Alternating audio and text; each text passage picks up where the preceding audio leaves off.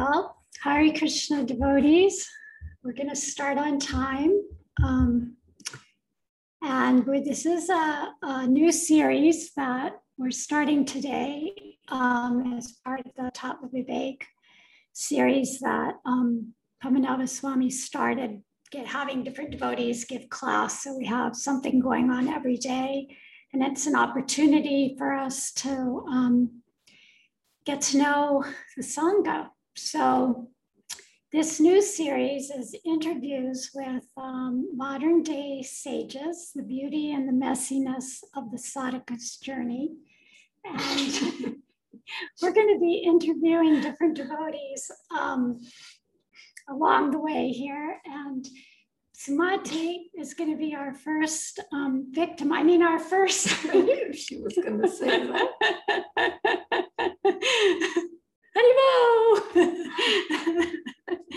and so she's she's definitely nervous. She's like she's going totally out of her comfort zone, and this experience is going to help her talk about the messiness and the beauty of the sadhaka's journey. So, um, the reason that we well, the reason that I came up with this idea to do this was, well, for one, I'm lazy. And Padmanabha Swami kept asking me to give class. And I was like, it's too much work. Giving a class every week, it's just, it's a lot to prepare for.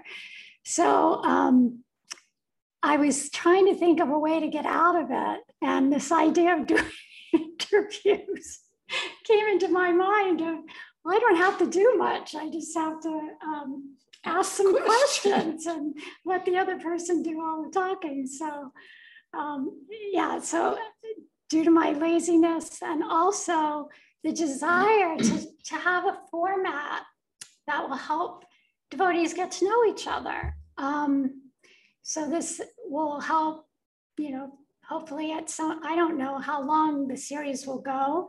If it's a success, um, it might go on for a while. If it's a bomb, this might be the only month we're going to do it, but we'll see. We'll, we'll just launch it today and see how it goes. So I want to thank all of you for um, being here and participating. We, we are um, streaming on to Facebook. Somehow Krishna helped me be able to get that working. Um, so we're good to go. So I'm going to start by introducing Sumati. Um, she is, I'm going to read a little bio of her, um, and then we'll launch into our, our interview. Whoops. So Sumati was born in 1942, probably before any of us here on the call were born. Um, and she was the eldest of three children. Um, her father was an extreme disciplinarian, and he was very disappointed when, after years of hard work to provide her with a good education, she pursued a spiritual path. She moved into a small Hare Krishna preaching center in Washington, D.C. in 1970. And she was initiated by Srila Prabhupada in 1971. And for the next 23 years, she lived in a number of centers in the US, engaging in a variety of services such as book distribution, DD Seva, opening preaching centers, whatever the need was at the time.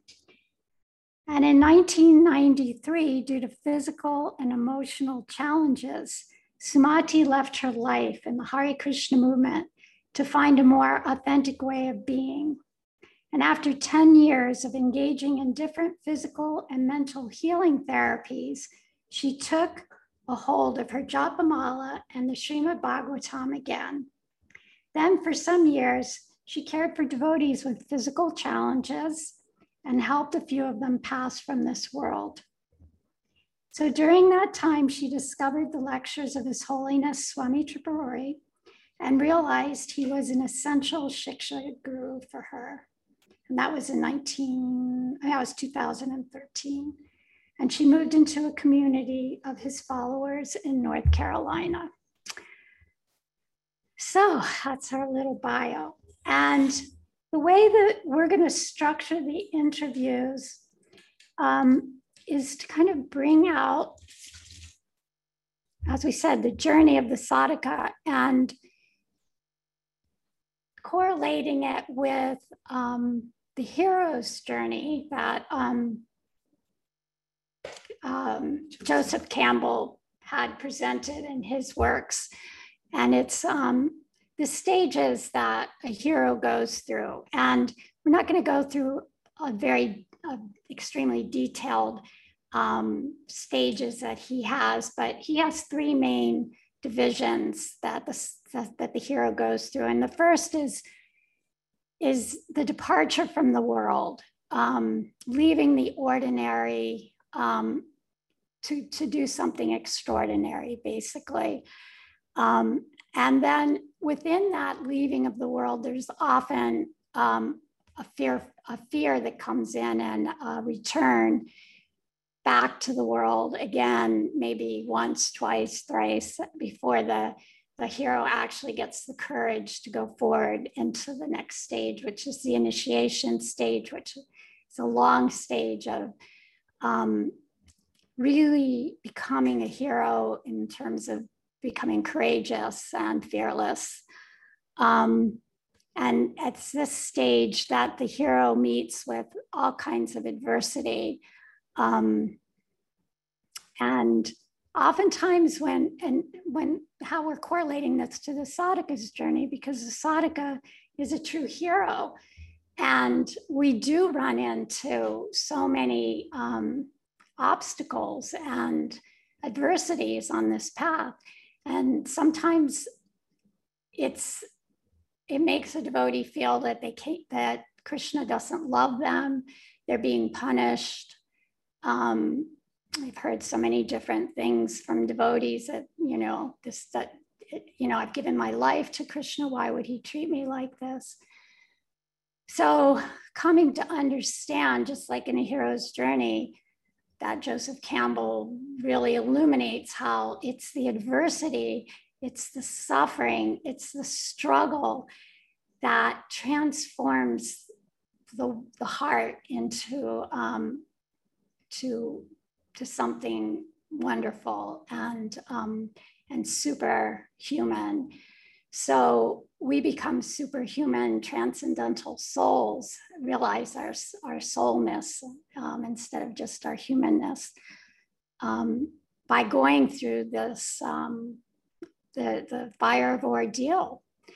And so I'm hoping that this series can really bring this out um, and be a faith building tool for everyone because it's guaranteed that we're all going to face challenges on the journey. There's just no way of getting around it. It's it's Krishna's way of helping us to grow and come to him quickly.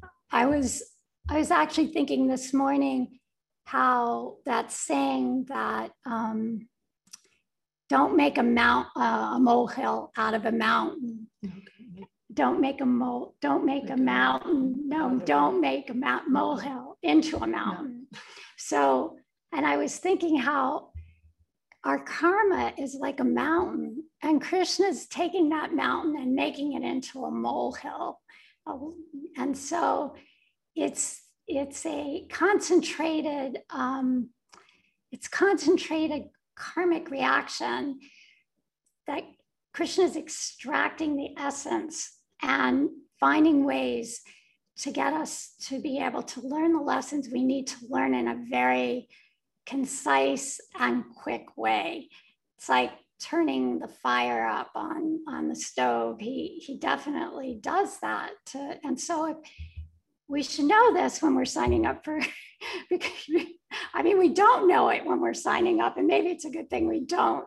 It's kind of like, you know, it's just for the guests. Anyway, well, one of one of Guru jokes. Um, but um, so so yes, so to be able to see that, to see the struggles in a different light, to see it as something to embrace rather than something to be afraid of, and to to think that we're being punished. Actually, it's Krishna's really his loving embrace.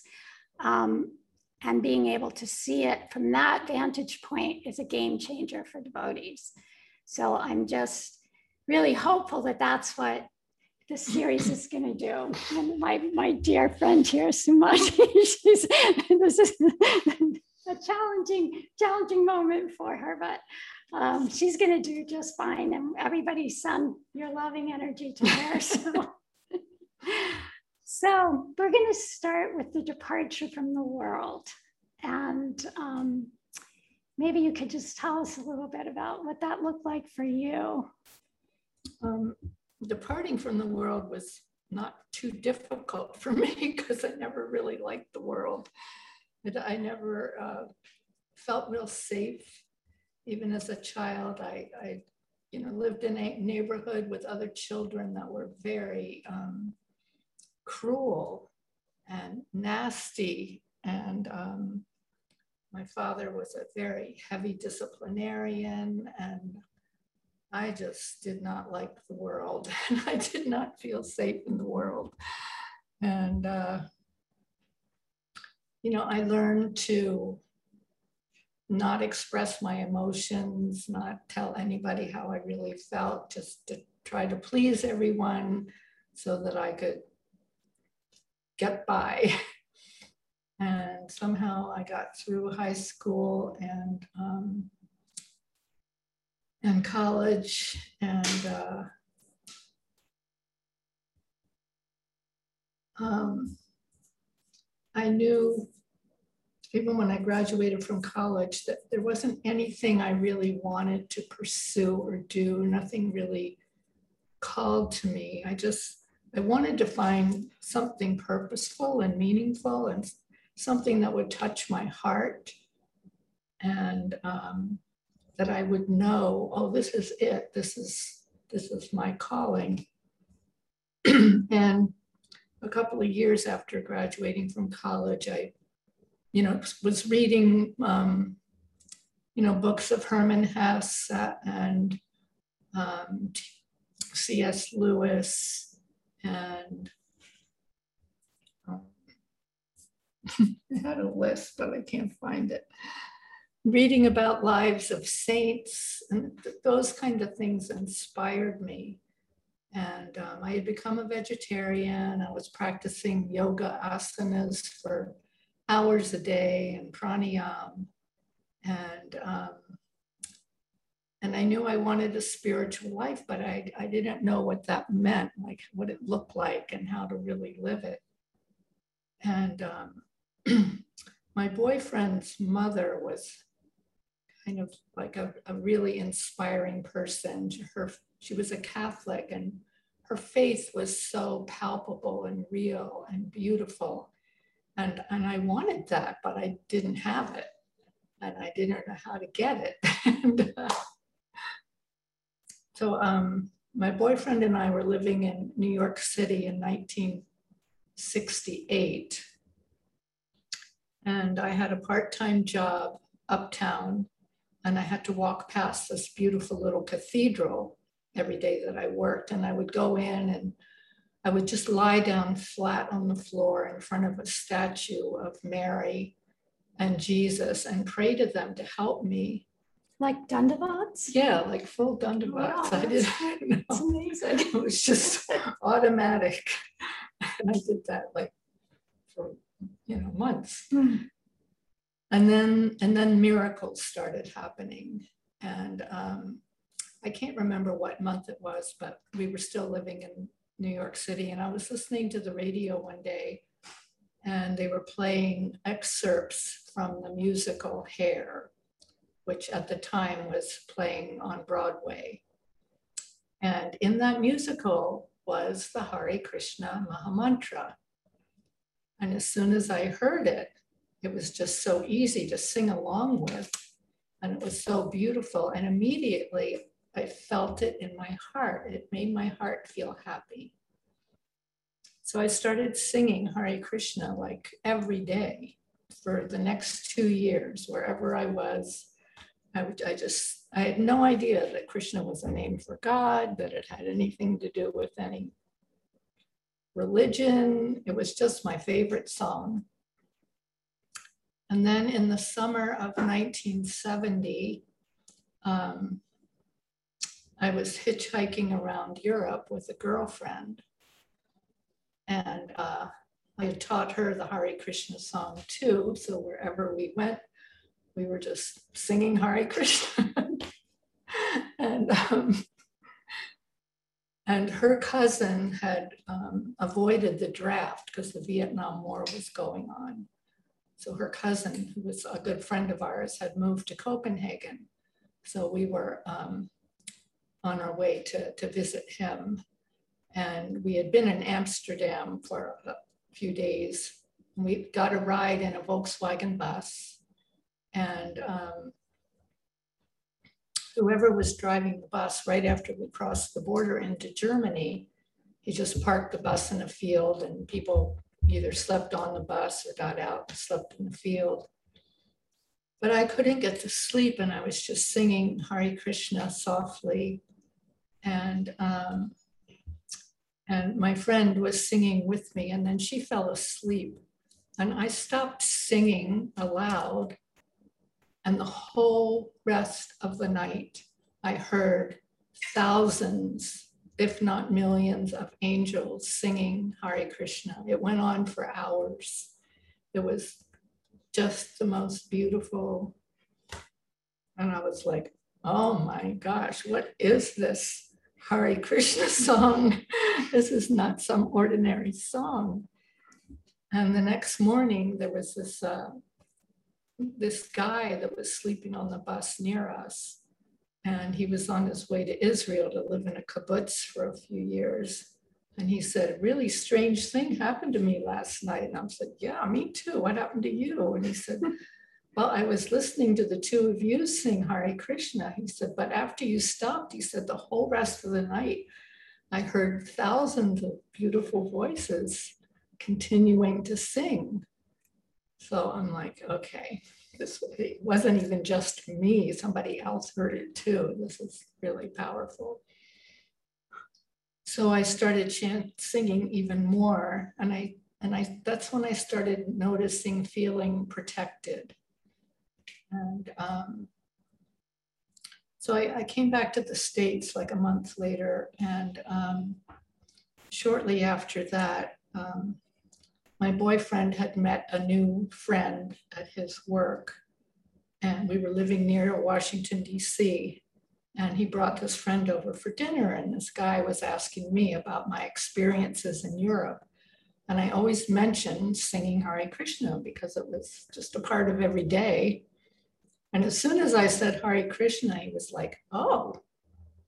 I said, Oh, do you know that song? And he said, Well, I never heard of it till last Sunday he said, I got an invitation to a vegetarian feast in this little house on O Street.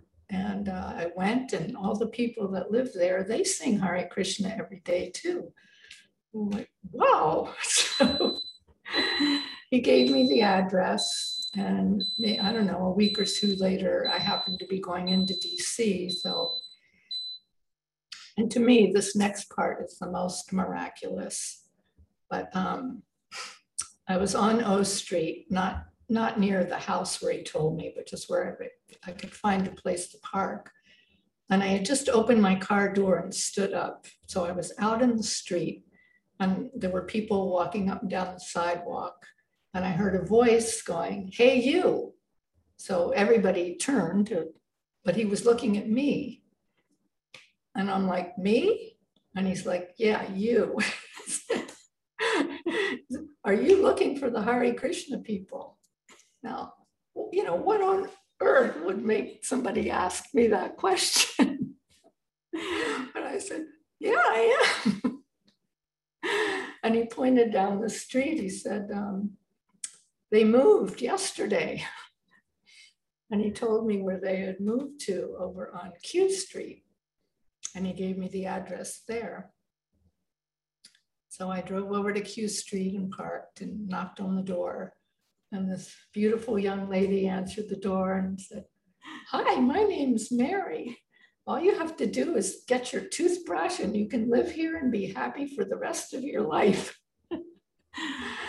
Mm. and come on in and meet your spiritual family. so I went inside. As soon as I walked in the door, this overwhelming feeling of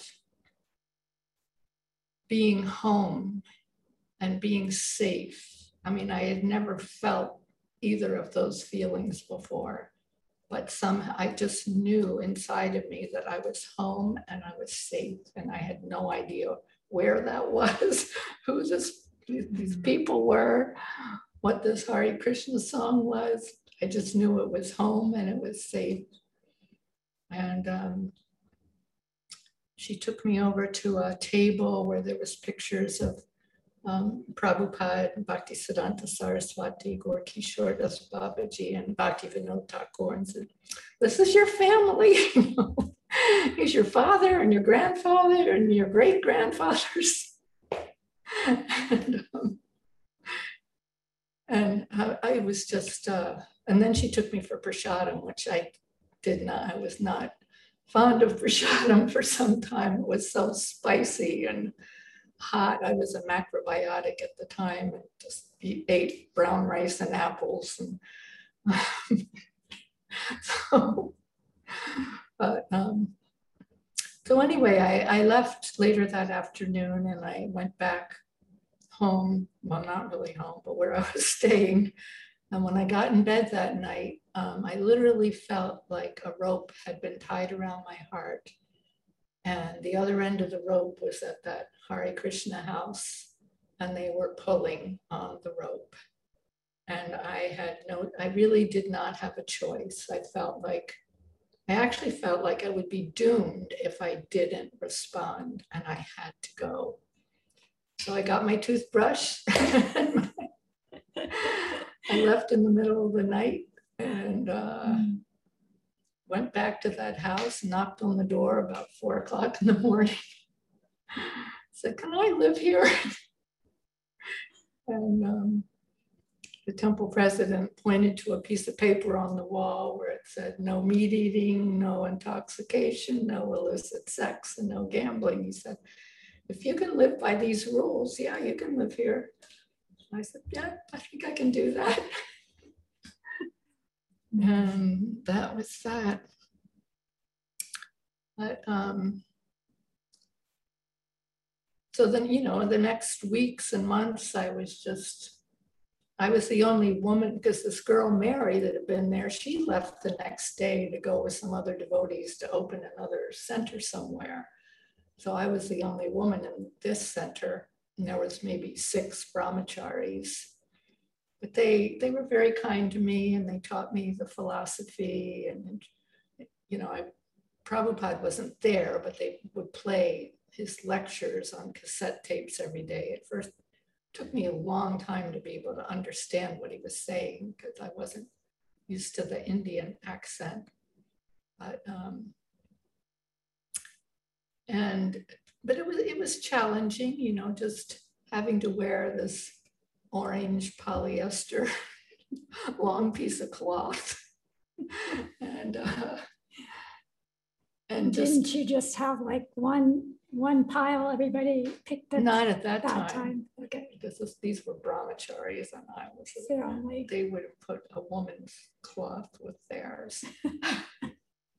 um, but then I had an experience with Prabhupada a few weeks later that um, that introduced me to him in a way that was that was more real to me than just hearing about him and hearing him speak, trying to hear him speak. It was Janmashtami a few weeks after I had moved into the temple, and we all went to New Vrindavan to celebrate. Prabhupada wasn't there, but um, there was, you know, probably a couple of hundred devotees from all over the country that had gone there for the festival and I didn't know anybody except these six brahmacharis and they didn't pay any attention to me once we got there. So I was just kind of like, there was one woman that was kind to me, but it was pretty, awkward. And, um, and then all the fasting for Janmashtami, there was no feast at midnight. You just got a half a cup of the most horrible tasting break fast. it was like, and then fasting the next day for Prabhupada's appearance day. It was, I was feeling pretty out of it. and, um, but in the morning, on the morning of Prabhupada's appearance day, a devotee had given um, a Bhagavatam class. And he had said during the class, if you find yourself wanting some service to do and don't know what to do, just pray to Prabhupada and he'll send you some. So later that day, I was sitting under a tree um, trying to read Bhagavad Gita, but I was falling asleep. And then I remembered and I thought, okay, so I prayed to Prabhupada to send me some service. And literally within two seconds, this girl approached me and said, Oh, there's going to be some weddings this evening. Could you go in that field over there and pick flowers? And I'm like, Sure. And it's like Prabhupada was with me. I, I could almost see him and I could definitely feel his presence. And it was just such a powerful experience of like, okay, I'm doing the right thing and I, I found a teacher and this is all good. And no matter how hard it is, it's good. And then, um, yeah, so that, that was your, your initial experience coming to Krishna. Yeah. Which is more positive than negative according oh, absolutely. to yeah, very positive very experience. Positive. And it got more positive once they sent me to Boston. Mm-hmm. You know, they um, because there were no other women there, so they sent me to the Boston Temple, and um, it was beginning of January '71, and then Prabhupada came in July and initiated me, and um, the ISKCON press was in Boston, but they were moving to New York. So there was lots and lots of devotees, but most of them were leaving. And I was really attracted to deity service. And um, so they asked Prabhupada if I could get both initiations so I could take care of the deities. And he was, along with initiations, Prabhupada was coming to install Radha Krishna deities. So, um, so that happened. And um, so for the next six years, I took care of those deities, and they really were the six happiest years of my life. I had so much service to do and just so much sweetness being with the devotees. And again, there were a lot of hardships. Like Boston is an extremely cold city. It's on the coast, it's north, the winters are brutal. And we didn't have any money, so the city turned off our electricity and heat. And so, you know, I had to take ice six ice cold showers a day in order to do the artis and but I don't know, I, somehow I was in ecstasy that was just Radha Gopi Vallabha were so kind to me and Prabhupada and I, I was just really happy just I, I did literally didn't have time to sleep more than four hours a night. And um, I just had so much service, but it was just sweet. I just want to interject here that um, Sumati is now voluntarily taking cold showers again. She's been watching this Wim Hof and breathing and freezing cold showers. So it's it's funny. She's gone full circle. we hated those cold showers back in the ashram. yeah. So beautiful beginning. And um, like many devotees, there were some, and the hero's journey also, you, you began to have some experiences that were quite challenging. And um, you want to speak to any of that? And all, yeah, and just how you've kind of dealt with them and processed them over the years. Um, I guess it started when they arranged for me. Well, we we got a new temple president in This is the messiness. in 1977, and previous to him coming, the Boston Temple, once the press devotees left, there were really just about 10 or 10 to 12 of us, and we were all brahmacharinis or brahmacharis, and everyone was absorbed in their service. There was no conflicts. It was just a very smooth flowing, just everyone fitting into their place and doing their service, and everything got done. Books were being distributed, and you know we were having wonderful Sunday feast programs, and deity service was going on, and it, it was. And then uh, one of the traveling Sankirtan parties came and the temple president decided that he wanted to go join them. So I happened to be coming out of the temple room one day and I see the temple president looking around, sneaking down the steps with a sleeping bag under his arm and running out the front door of the temple and jumping into this bus and taking off. And we never saw him again. and, um, so you know, the rest of us, we just decided, okay, well, we're just going to go on. We, we don't need a temple president because we're all just doing our service nicely and everyone likes their service. And but somehow some higher authorities got wind of the fact that we didn't have a temple president. And they sent one, and he was a householder. And the whole mood changed, and other other householders kind of came within a week of them coming. And, um, and it turned out he was a very abusive person, to say the least. And um, he had two wives. He wanted, um, wanted me to be the third. And I didn't want any, want, did not want that. But anyway, he arranged for me to marry somebody else who turned out to be extremely abusive. And um, we left Boston and moved to New Vrindavan, and it was uh, quite cultish there with uh, different departments and the management. And um, you know, I think all over the, the movement at the time, this was the early 80s now, shortly after Prabhupada left.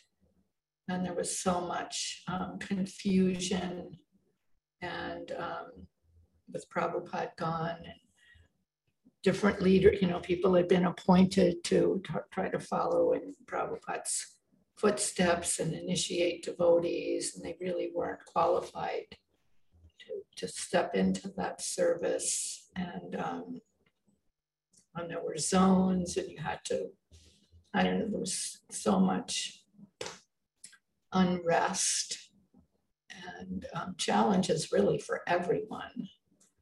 And um, so for the, you know, the next few years, I was uh, well, one more year with that husband. He was, uh, like I said, very abusive. And finally, after he beat me so badly one time that I couldn't walk for a couple of months, I uh, went to the temple president and said, I'm, I'm not married anymore. I don't ever want to see this person again. And I never did see him again. Um, so I just want to maybe interject here because I don't know, some of the devotees who are listening to this, it's like it might be kind of shocking to hear. Yeah, I'm sorry. Um, I know. It. No, well, just just because, but this, but was, this was yeah, this was the reality of the um, pioneer days of the Hare Krishna movement. Um, and one thing that I, I just wanted to say is that um, we didn't have any elders um, really. I mean, if you were in your late twenties, you were, I was And- probably one of the oldest. yeah, you I- know. you know, I, yeah, I mean, I, I was, when I was, I came at twenty-two and I was one of the older women. Um, so it was a time that, yeah, we were kind of trying to figure out what the teachings were. And, you know, it, there was a, there was a lot of fanaticism and there was a lot of cultish behaviors as a result of misunderstanding the philosophy and not having not having really good um, leaders at the time and good guidance.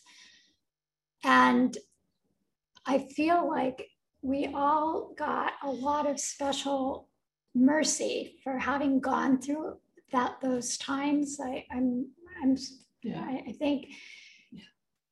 that just like in the hero's journey, it's like to the degree that, well, it's also in, in Asadic, it's very much in our teachings that as they surrender unto me, I reward them accordingly. So the surrender that the devote, the, the surrender and the, um, and the austerities that the devotees performed in those early days did not go unnoticed.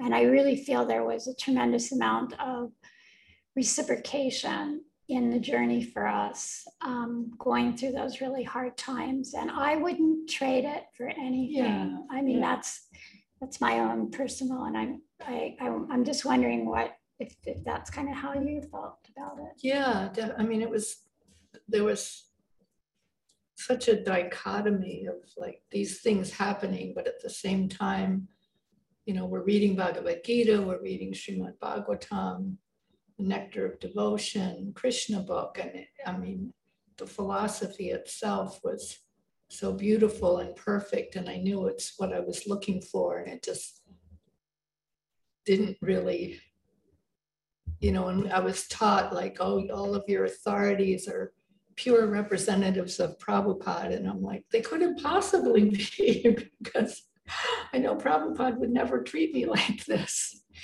So it was like dealing with this like constantly. But um, like I said, I had those six years with the deities in Boston that just solidified my faith.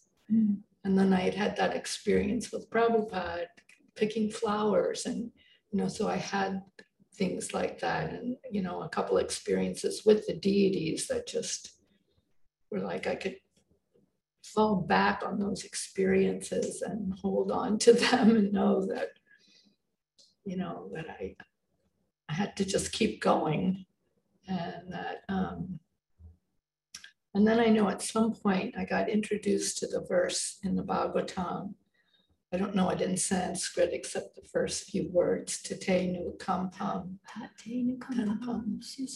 But it's, you know, one who earnestly, my dear Lord, one who earnestly awaits for your causeless mercy to be bestowed upon him um, while patiently suffering the results of my past uh, misdeeds. And at the same time, you know, serving you and glorifying you. So, and, and I'd read that Prabhupada said every devotee should take this verse and hold on to it and use it as a guide that yes, there were going to be hardships and adversities, but um, The last line of that is so that that person, be the spiritual world becomes his rightful claim. claim, right? So it's guaranteed that if you can just go through this and, Yeah. and remember the Lord, see it, see it, you know, we have we either we we embrace it and see it as Krishna or we see it as something else and, Yeah, and uh, yeah. taking another path. And there did come a point where I, I couldn't go on. You know, I, I just, um, I got married uh, a second time and um, that husband was not abusive physically. I mean, he was not emotionally present, but he was. And we actually did a lot of um, service together, um, managing preaching centers, opening preaching centers. And, um, and you know, doing a lot of college, speaking in college classes. He did the speaking. I would just, I'm not a speaker. and um, and we ended up in uh, Boulder, Colorado, uh, managing the preaching center there. And um, and then I don't know, things just got for me very physically challenging. Um, you know, my body was just wearing down from so many years of not getting enough sleep or the proper nutrition and severe back problems and stomach problems and and then um, emotionally um, you know just having a really hard time in this marriage emotionally and um, I just don't want to go into detail, but and I and I realized that you know kind of my whole life I kept ending up being with people that would were taking advantage of me in one way or another, and I just thought it was time to leave, just leave that life behind and and go into a period of healing, you know, physically and emotionally. So I did that for the next nine or 10 years. And, um, you know, I had to support myself, but, you know, I just, I, found, especially with a group of women in Denver, just a really loving support system and sisters uh, one of them had also been in the movement for many years. And um, I discovered dancing and how that just brought me so much joy. And uh, I made jewelry out of semi precious stones and supported myself mostly doing that. And um, what brought you back? A miracle and another Krishna miracle, which is a miracle. It was. Um, I had gotten into a relationship. I was back in Maryland. I had moved back to Maryland to help my parents because they were in their late 80s by that time, and I had, you know, had had very little to do with my parents all these years, you know, for the 30 over 30 years. So um, I went back to help them, and I, I had friends there, devotee friends. And um, so, um, yeah, I had gotten into this relationship, and my heart was totally shattered into a billion pieces. And in the process of grieving that, I got a phone call one night from a devotee in Boston who I didn't know. I, I never heard of him or met him, but he just said, you know, um, it's a long story, but I will make it short. he basically said that the deities in Boston are Radha Gopi Ballabha. And he told me that Gopi Ballabha's voice had awakened him at three o'clock in the morning and told him to call me and tell me to come to Boston, back to Boston to see him, Krishna. And I got chills. Um, in that moment, I, I just knew with no doubt at all that Gopi Ballabha was God and that he remembered me and that he loved me. Mm, and um, Mm-hmm. And I found my beads. I hadn't chanted for years. I, I didn't even know where my beads were. And I just somehow, I had moved probably three or four times and I just stuck my hand somewhere and there were my beads. and, um, and yeah, and uh, so then I ended up uh, taking care of one of my closest friends for four and a half years who had multiple sclerosis and cancer. And then um, she passed away, and I got invited to come and go to Alachua, Florida to take care of an elderly devotee there. So I went and did that and ended up taking care of a number of devotees in different places. And um, I mean, I was chanting my rounds every day and reading, but I, I wanted more spiritually. And that's when I re- realized that I, I, I needed a, a, guide, I needed a teacher. And a lot of devotees felt that Prabhupada's books were enough for them, but I didn't feel that because I was, you know, there were contradictions in different purports in the Bhagavad Bhagavatam you know, things that Prabhupada said, and then Krishna said something different in the Bhagavad Gita. And um, and then my dear friend Archana Siddhi and um, her husband, late husband Karnamrita, uh, introduced me to His Holiness Tripurari Swami and so I started hearing from him and read his Bhagavad Gita. And, uh, and then in 2013, I moved to, um, to North Carolina to, to be with Archana and Karnam and Mahara and Mitrasena and other devotees who are you know, all over the state of North Carolina, there's quite a number of devotees who are Guru Maharaj's disciples and students. And then, you know, he came to North Carolina, so I, and he was just so kind to me. And um, I don't know that I'd ever had a temple authority man be kind to me before, but but he was. And I just want to say that he was so so kind to her. He, she has little um, Balaram and Krishna deities, and Guru Maharaj just loves those deities. And um, she had him in her room at the Krishna Road Temple. We had a little a little preaching center temple that Mahara Mitra turned the house, one of their houses into a, a preaching center. And Sumati was there doing caretaking for the deities.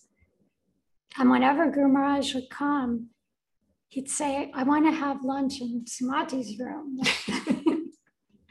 Krishna and Balaram. I just love those deities. And now we have they're here on our altar, which is awesome. And they're just really, really special deities. So I just wanted to ask you, what do you think the most profound change in yourself has been since you've been a devotee, or, or mm. how do you see yourself differently than you were? Um, well, I feel like I'm still in process, and I will be for yeah. ever. Yeah, um, so, I, you know, you read so, in so many places in Prabhupada's books where Prabhupada says it's a gradual process. And um, but then Prabhupada would always say, "Oh, you can go back to Godhead at the end of this life." So I, I used to equate gradual with this lifetime. Now I'm realizing that gradual can mean forever. we are students the, forever. Students forever, just always, always becoming more even but, um, spiritual. But just I, you know, I think what I notice is that my desire to love God, Krishna, mm-hmm. keeps growing. It was um, it was kind of always there, but it wasn't real. And, and now that I have more of a sense of who God is, his mm-hmm. different manifestations, you know, from not from personal experience, but just from reading and hearing and from hearing from Guru Maharaj and now from Padmanabha Swami, and they're both so totally absorbed in Krishna consciousness that it's like having living examples of these devotees that are really advanced, really Krishna conscious. Because I, mean, I never got to be around Prabhupada in the day I got initiated, but that was pretty much it. And I had no conversation with him. And um, now, I mean, it's just been, you know, Guru Maharaj would come and spend six weeks with us, and I would get to do lots of service for him. And now we have Padmanabha Swami staying in the tiny house, and I get to do lots of service for him. And and just being with these and being with Archana Siddhi, who's a very exalted, highly Krishna conscious person. I, I, mean, I I'm so blessed. I mean, I'm I'm I, I have a, a gratitude for my life now that um, and I guess it's helped me. I'm so grateful for what I have now, and I realize that you know, that I probably wouldn't have what I have now had I not gone through all the rest of the difficulties and mm. dealt with those obstacles. And I told Archana the other day, it, it somehow came up when we were getting the computer thing set up that I, I grew up really hating my father. And um, but I was able to take his ashes to uh, to Vrindavan, and um, and as I had the open bag of his ashes, and I was just submerging it in Mother Jamuna's waters, and at that second, my heart literally burst open with love and gratitude for this man um, because even though I hated him and everything he did to me and his attitude towards me, if it weren't for that, it might not have. I might not have had the impetus or the, mm. to, you know, to take shelter of, of Prabhupada and, and a spiritual movement. Mm. And, but for whatever reason, I, I suddenly was able to completely appreciate him and the role that he had played in my life and um, and I can see that with you know all the different people that that I felt made my life miserable at one time. That um, they were all like a catalyst to help me. I guess I have to tell one little story of um, when I was in Boston. Uh, I was distributing books one day at a university and I was taking a um, prasadam break, and I had a pile of books on a cloth on the ground next to me, and the Krishna book was on top. And the student walked by, and he just walked right over to the Krishna book, and he picked it up, and he started looking at all the pictures and like scanning the. He said, "Wow, I love this book." and um, he said, I, am a, a, a communications major and I have an hour long radio show on our radio station. And this university had a huge radio station that went all over the state of Massachusetts. He said, We could do dramatic readings of these stories on my radio show once a week. I'm like, Okay. so when I got back to the temple, I told the temple president, Satsvarupa, and he was a writer. So every week he would write a script, would pick a story, he would write a script. This other boy from the university, he would make a background tape with whatever sounds we needed for the story. And we did this radio show. So um, one of the stories we did was um, Krishna subduing the Kaliya serpent. And um, and I, I, always played the part of Mother Jasoda in whatever story we were doing. And uh, so when Mother Jasoda sees Krishna wrapped up in the coils of Kaliya, she just screams in desperation Krishna's name. And um, so a couple months later, Prabhupada was in New York and Satsvarupa took him tapes, recordings of these radio shows. And Prabhupada was listening to that one. And when he hears Mother Jasoda screaming, he said, Stop the tape.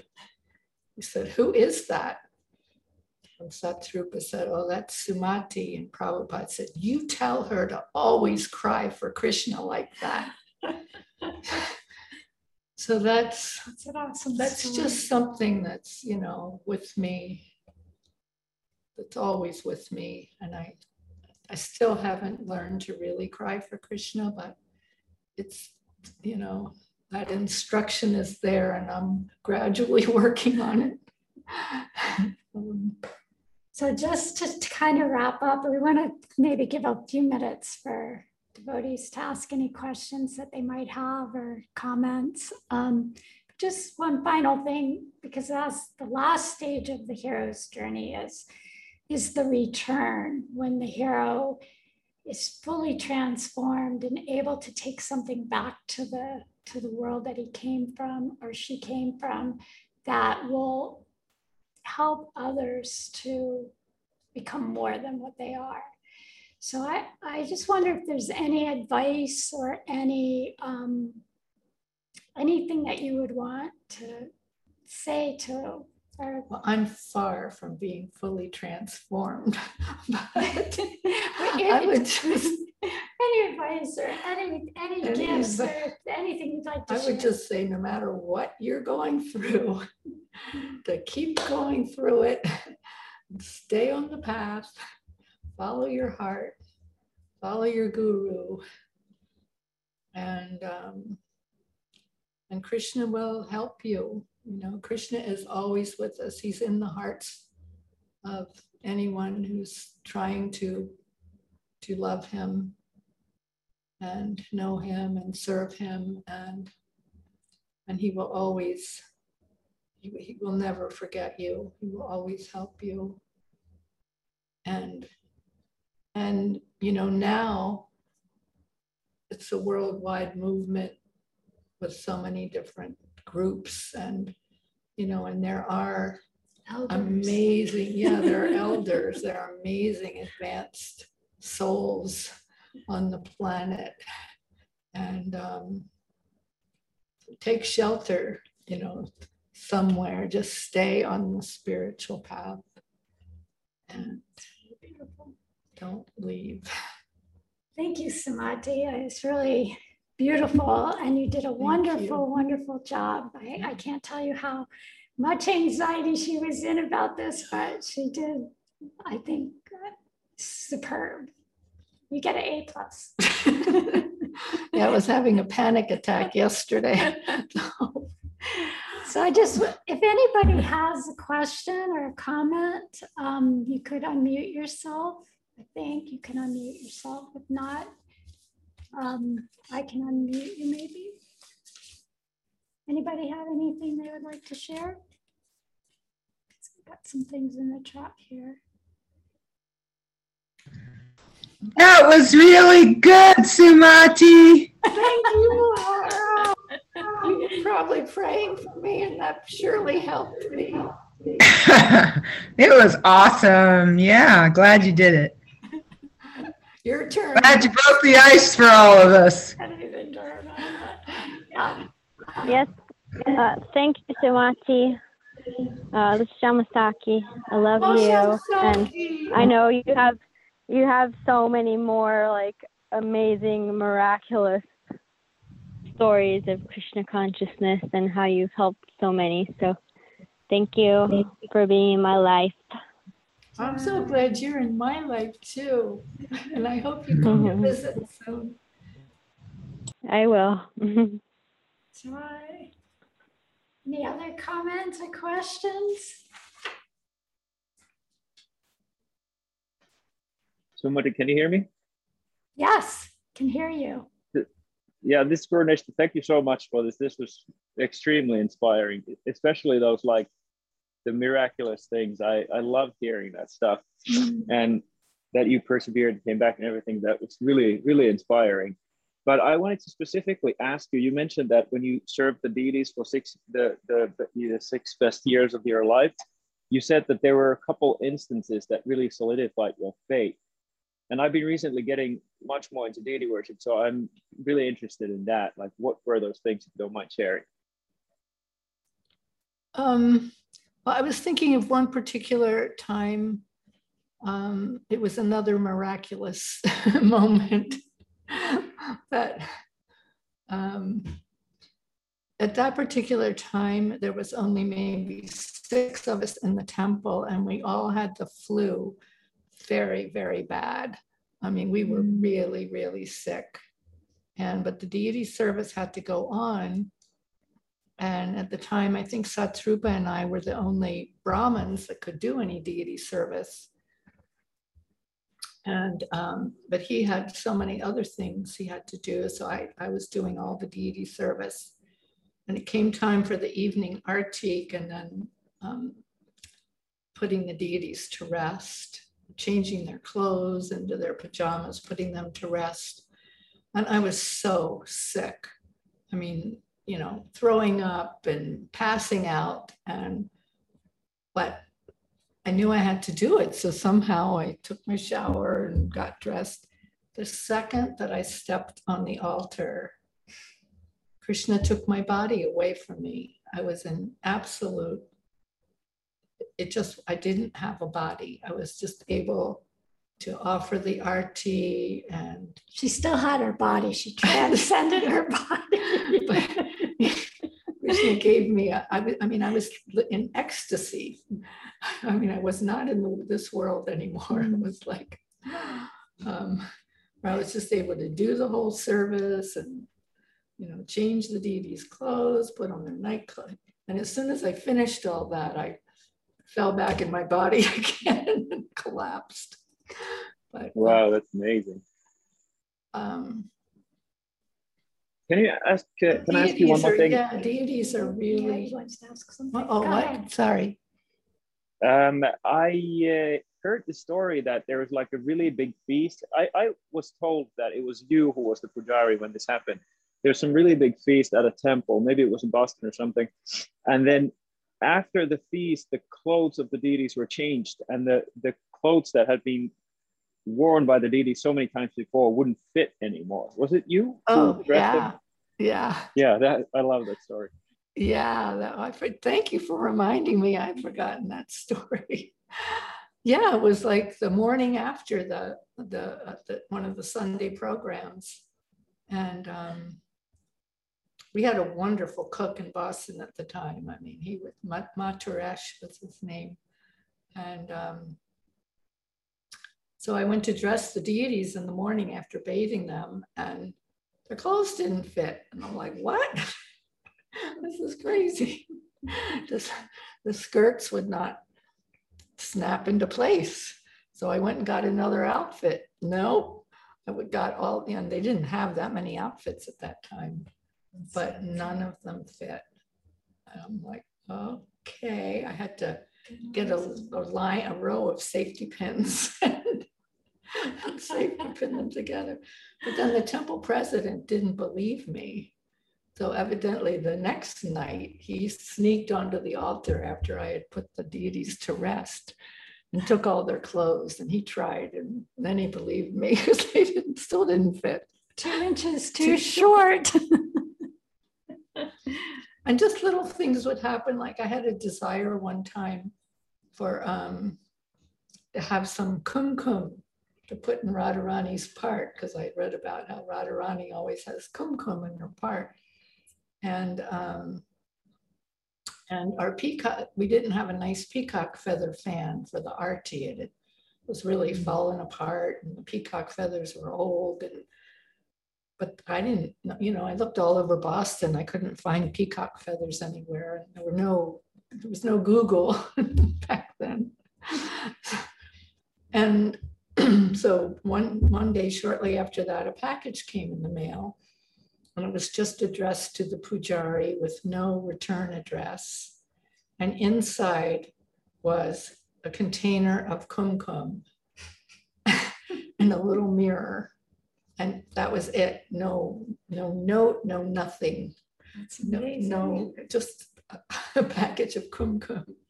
And a few days after that, I happened to be uh, cleaning the hallway downstairs by the front door. And there was a knock at the door and I answered the door and this tiny little Indian lady was standing there with two peacock feather fans. And she just said, here, these are for Krishna. And she wouldn't come in. She wouldn't. She just, "No, here, these, give these to Krishna. So, yeah. Yeah. I've had so many experiences similar oh, like to that, you know, and it's really amazing just how, you know, the thought about wanting to do something for the deities and, and then suddenly it's, it manifests in some very unusual way. So, it's, yeah. Yeah. we, We're all on an extraordinary journey and just, there's a lot of magic. yeah, even though there's a lot of physical pain sometimes, emotional pain, whatever. It's, it's worth all of it. Just keep going. And I'm sure more obstacles are coming, but um, Yeah, and it's, you know, I always think about how these obstacles are training us for that final lesson of Yeah. being able to really go through that with grace, that we can leave this world with with faith, full faith that it, it- we're not, you know, that, that the soul is eternal Right. and we're just going into another room, as Prabhupada said. That's- changing our clothes. changing our clothes or going from one room to another. I love that example, just being able to flow. Mhm, And, and mhm. I have that, that um, desire to get to that place. And, you know, Yeah, it would be, that would be Yeah. wonderful. Anything else? And the last comment or question before we end the call today?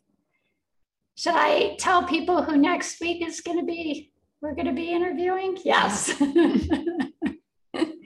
So um, Vaishnav Maharaj is on for next week and um, Padmanabha Swami will be doing the translation. So um, we hope that, um, yeah, everyone will be able to, the Spanish devotees can get on and hear it in their, you know, right from, directly from Vaishnav Maharaj and the English devotees will hear the translation from Padmanabha Swami. So, and then the week after that, we have um, Krishangi who's going to be doing it. And the final week of this month um, is Guru Guru Nishta. So um, this is our lineup, and we're putting together a lineup for next month. So you may be on that um, that lineup. We may be getting an email inviting you to. everyone's going to get a turn, so maybe we'll see. We'll see how how um, how long we can do this for. You know, depending on the feedback that we get, and if devotees are finding it helpful and it's inspiring, then yeah, we'll keep we'll keep it up. Well, thank you so much. It was wonderful to have you all on the call, and um, we will see everybody soon.